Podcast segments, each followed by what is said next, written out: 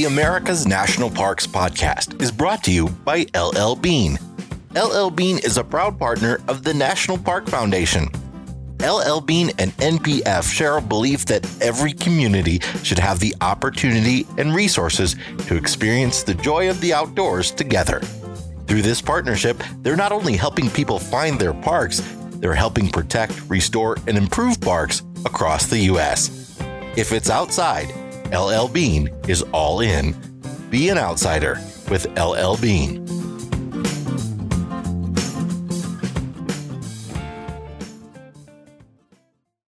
Before this episode begins, I want to let you know that we began working on it before the current unrest began in our country. We don't want to come off as taking advantage of a situation, but at the same time, it'd be insulting to delay this episode. I have to warn you the following contains depictions of racism, abusive actions, and the use of a racial epithet.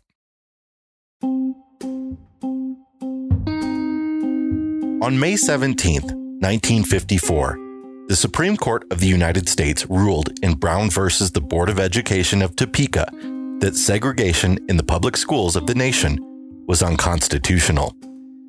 One of the first big tests of that decision came in Little Rock, Arkansas. The NAACP had attempted to register black students in previously all white schools in cities throughout the South after the Supreme Court decision. In Little Rock, the school board agreed to comply. Virgil Blossom, the superintendent, submitted a plan of gradual integration to the school board on May 24, 1955, which the board unanimously approved. The plan would be implemented at the beginning of the 1957 school year. That fall, nine black children attempted to enroll in the all white Central High School. They would become known as the Little Rock Nine. Several segregationist groups threatened to hold protests at Central High and physically block the black students from entering the school.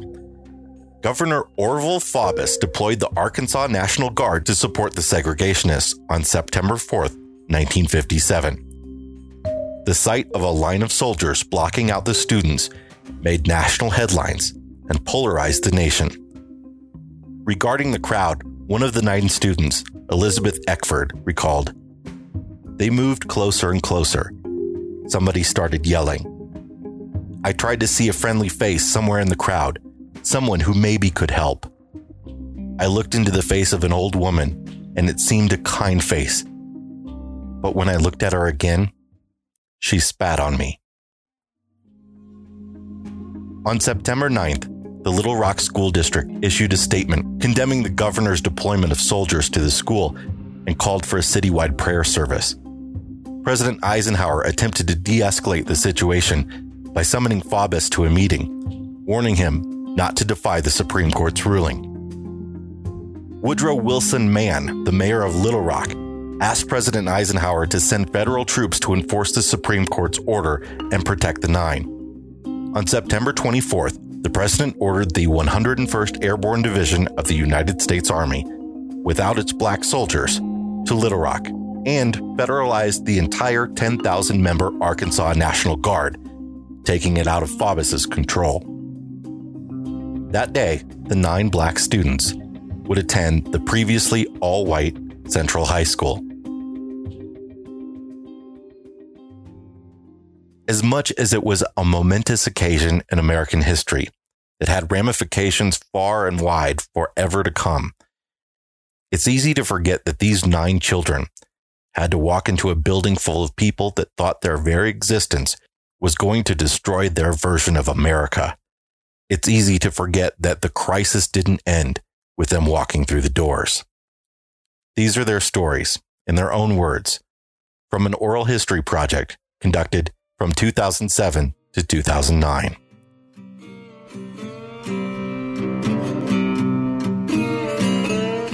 We had been, you know, watching the news, and I remember that the governor went on television.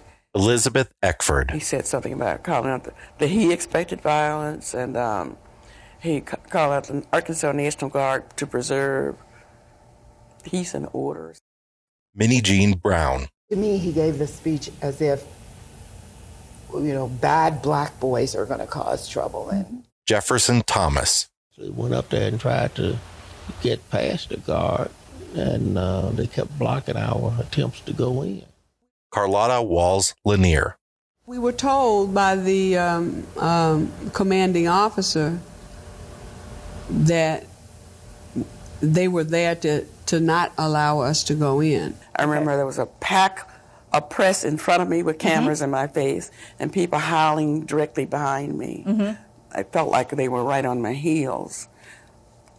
And I could hear the group across the street, uh, right there at the Mobil station, you know, screaming and hollering and all that sort of thing. But I still, it, I heard it, but it didn't dawn on me that it was, it was a, an unsafe place. Mm-hmm. Gloria Ray Karlmark. There's a picture taken by Will Counts at, of when the first day when we were stopped there, and the utter disbelief in my eyes. Of course, no one else can know what I was thinking, but I remember that, and I just remember that this this cannot be happening. My thought was, how can the president allow this governor to thumb his nose at the Supreme Court decision? Melba Pattillo Beals. She was sitting up that night, and these guys they knock on the door. You know, they say who they are, and my grandmother said, "Show me your," and she's holding a a, a rifle, and she says, "Show me your identification." And you know, they had a dark suit, the, what you'd expect, I guess, FBI or whatever to be wearing. And they said, uh, "Send your child to school tomorrow. The president will protect your child." And they hand us in a letter, which I still have today from President Eisenhower. So we got together, and I, I recall Mr. and Mrs. Bates being there and saying what a big day this was. And we've got the 101st they hear that's going to make sure that, that nothing happens to you. We were worried not about what's going to happen when you get to school. We were worried about who gets to sit where in the station wagon. We wanted to, first of all, ride in the Jeep. Could somebody please ride in the open Jeeps? No, they said. Then we all got into the station wagon and we had a Jeep in front of us and a Jeep behind us. Yeah. They had machine gun mounts yeah. on them on the turret. They had a patrol, a, a truck, you know, what, a deuce and a quarter. Yeah. So about, what, 30 soldiers behind us and then another Jeep behind them. As children in that car, Ernie was telling the jokes. We all have roles. And we're always kidding around, and I know we're kidding around in the Jeep and because um, we because we felt free to kid around. Mm-hmm. That was the first time we actually felt free to to be ourselves, and we were like giggling and making jokes. I thought we would go at a side door like we tried ourselves and like the police did. The guard pulled up in front of the school and walked us all the way across that big ocean. Thelma Mothershed. The crowd parted like when Moses stretched out his staff at the Red Sea, mm-hmm. the crowd parted like the waters. We walked on dry and clean land into the school. And then we each assigned a soldier inside the building who went with us from class to class and stood outside the door. At the end of the day, the guards took us back. The convoy was out there again, and we went back to Mrs. Bates' house and probably discussed what happened that day. I remember uh, seeing these soldiers in my front yard that night and thinking, huh, you know, maybe I'm going to sleep because prior to that night I hadn't slept. Though the military was on hand to keep the peace, the school still needed to function. These nine students would need to go to class with dozens of other students and teachers that either didn't want them there or decided that it was too difficult to stand by the nine, or a select few that fought for their right to be there.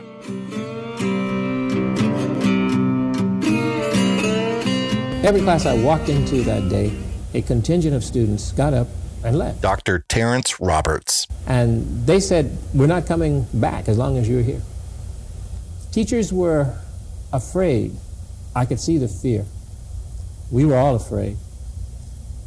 Uh, many of them offered minimal gestures of acceptance, smile here and there, but they were very cautious too because the word was out. You could tell the word was out. If you are friendly to those kids, we will do things to you.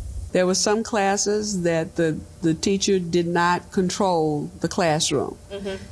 It was on an individual basis as to how good that teacher was, as to whether they can control those bad apples. My English teacher, and I can't remember her name, but it would be easy to find in the records.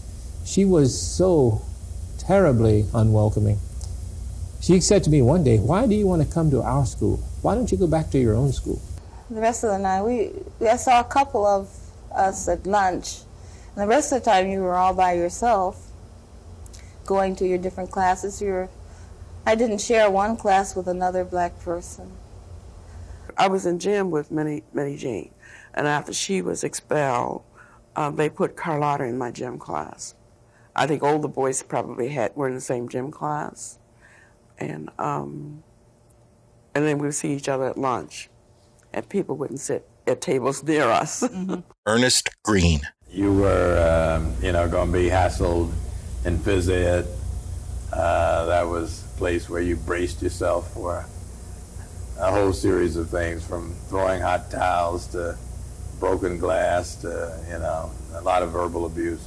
If somebody threw the baseball when I wasn't looking, they could always say, well, he was on the team. He should have been catching the ball, you know, whatever. There, there was always this. And there would be support for that version. Other classes, I had to be constantly vigilant and watchful because all sorts of things would happen. And um, you could never be certain that a, any appeal to the teacher would work. Uh, it's English teacher, case in point, you know. She never saw anything. And I would say, this happened and that happened. She said, I didn't see it. I said I'd never for, forget Mrs. Pickwick, I think is her name.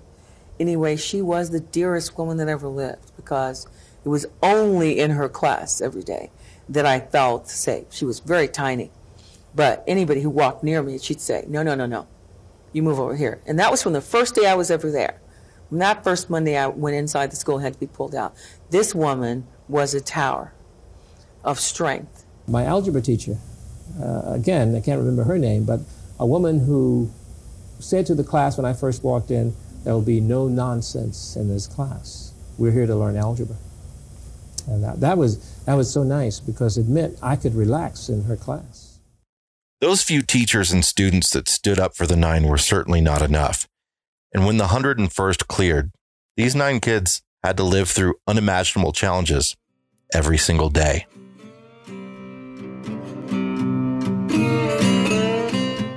Absolutely, though, there were students who offered Terry a book.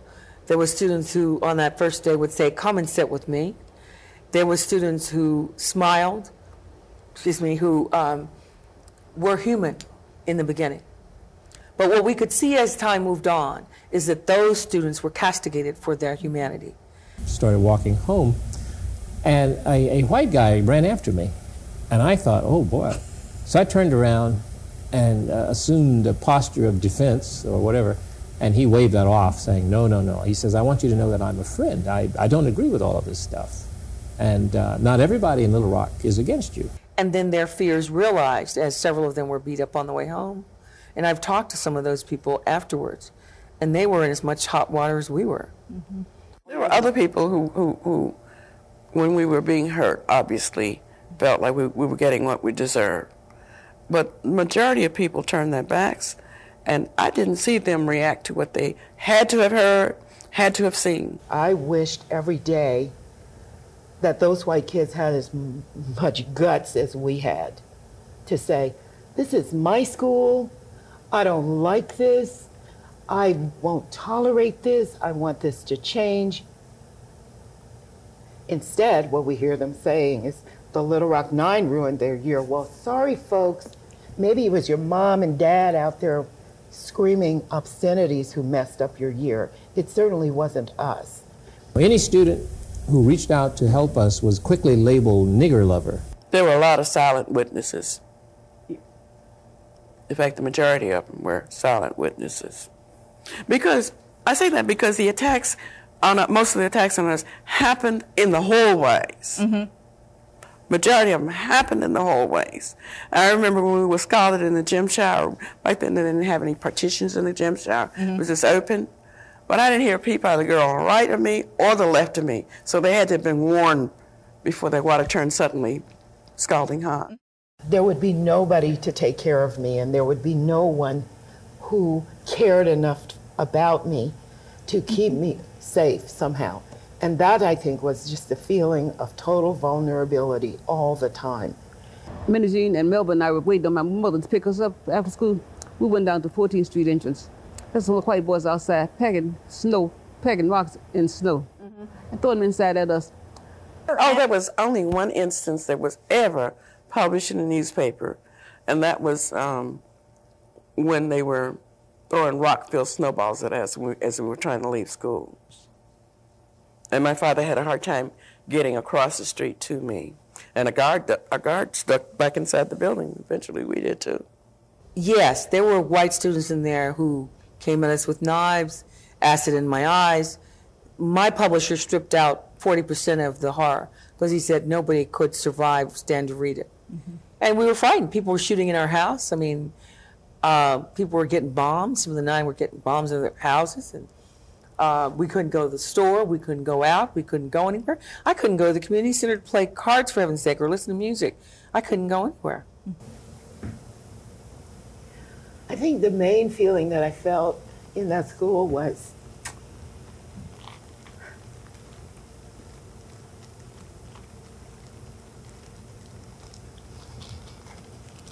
nobody liked me.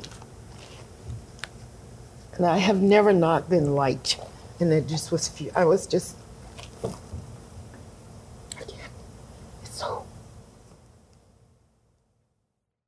Among the many other egregious events that the Nine lived through, Minnijean Brown was taunted by members of a group of white male students in the school cafeteria during lunch. She dropped her bowl of chili, which splashed onto the boys. She was suspended for six days. Two months later, after more confrontation, she was suspended for the rest of the school year. In the summer of 1958, as the school year was drawing to a close, Governor Faubus decided to petition to postpone the continued desegregation of public high schools in Little Rock. He took control of the school district and fought for a two and a half year delay, which would have meant the black students would only be permitted into public high schools in January of 1961 The federal courts ruled against him. So Faubus called together an extraordinary session of the state legislature on August 26th in order to enact a new segregation bill that enabled him and the Little Rock School District to close all public schools. He ordered the closure of all four public high schools, preventing both black and white students from attending. But despite his decree, the city's population had a chance of refuting the bill, since the school closing law necessitated a referendum. The referendum, which would either condone or condemn Faubus's law, was to take place within 30 days. A week before the vote, Faubus urged the population to vote against integration, telling them that he was planning on leasing the public school buildings to private schools, and in doing so, would educate the white and black students separately. He won the referendum, but Faubus's intention to open private schools was denied by courts the same day the referendum took place, which caused some citizens of Little Rock to turn on the black community. They, and especially the Nine, became a target for renewed hate crimes now that they were blamed for the closing of the schools. Even though Faubus's idea of private schools never played out, the teachers were still expected to attend school every day and prepare for the possibility of their students' return. They were completely under the governor's control, and for many months, the school stayed empty in what became known as the lost year. In May of 1959, after the firing of 44 teachers and administrative staff from the four high schools, three segregationist board members were replaced with three moderate ones. The new board members reinstated the staff members and began an attempt to reopen the schools, much to Faubus's dismay. Still, when the new year began, the black students had a difficult time getting past mobs to enter. And once inside, they were still subject to physical and emotional abuse, as the lost year would be used as a pretext for renewed hatred toward them. Today, Central High School is still an operating public school, and the building itself is no slouch. Built in 1927 as Little Rock Senior High School, Central was named America's Most Beautiful High School by the American Institute of Architects. Designed with a mix of Art Deco and collegiate Gothic styles, the building is two city blocks long with more than 36 million pounds of concrete and 370 tons of steel. It cost 1.5 million to construct in 27, the most expensive school ever built in the United States up to that point. In 1953, the school's name changed to Little Rock Central High School in anticipation of the construction of a new high school for the white students. The school is not open for visitors to tour on their own. Ranger guided tours are available and they're limited to groups of 10 or fewer, and reservations must be made two weeks in advance. The best place to begin your visit is to go to the Park Visitor Center across from the school. Exhibits tell the story of those times, and interactive oral history stations give you a chance to hear the words from the nine, just as you heard today. Central is the only operating high school in the nation that is a National Historic Site. And it's a historic site that includes not only a past, but a present and a future as well, in the form of an ever evolving student body. The visitor center is located diagonally across the street from the school, and it opened in the fall of 2006. It contains an interpretive film on the crisis, as well as multimedia exhibits on the larger context of desegregation during the 20th century and the civil rights movement. Opposite the visitor center is the Central High Commemorative Garden, which features nine trees and benches that honor the students. Arches that represent the school's facade contain embedded photographs of the school in years since the crisis and showcase students of various backgrounds in activities together. On the other side of the visitor center is the historic Mobil gas station, which has been preserved in its appearance at the time of the crisis, when it served as a base for the press and radio and television reporters. It later served as a temporary visitor center before the new one was built.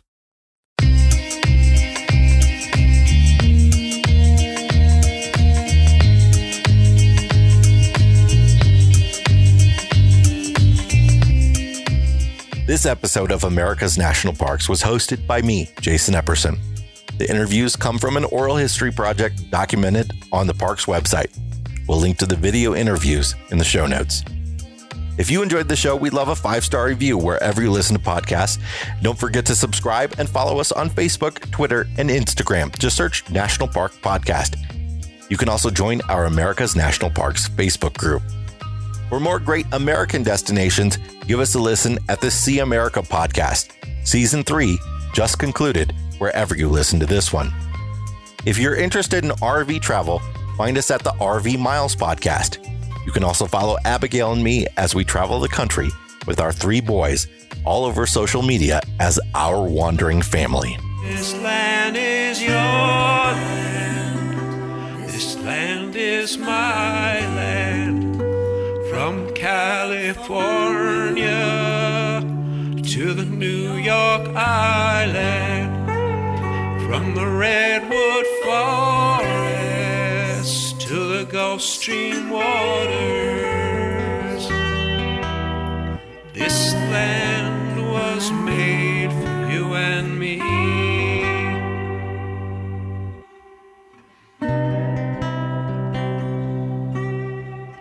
Today's show was sponsored by LL Bean.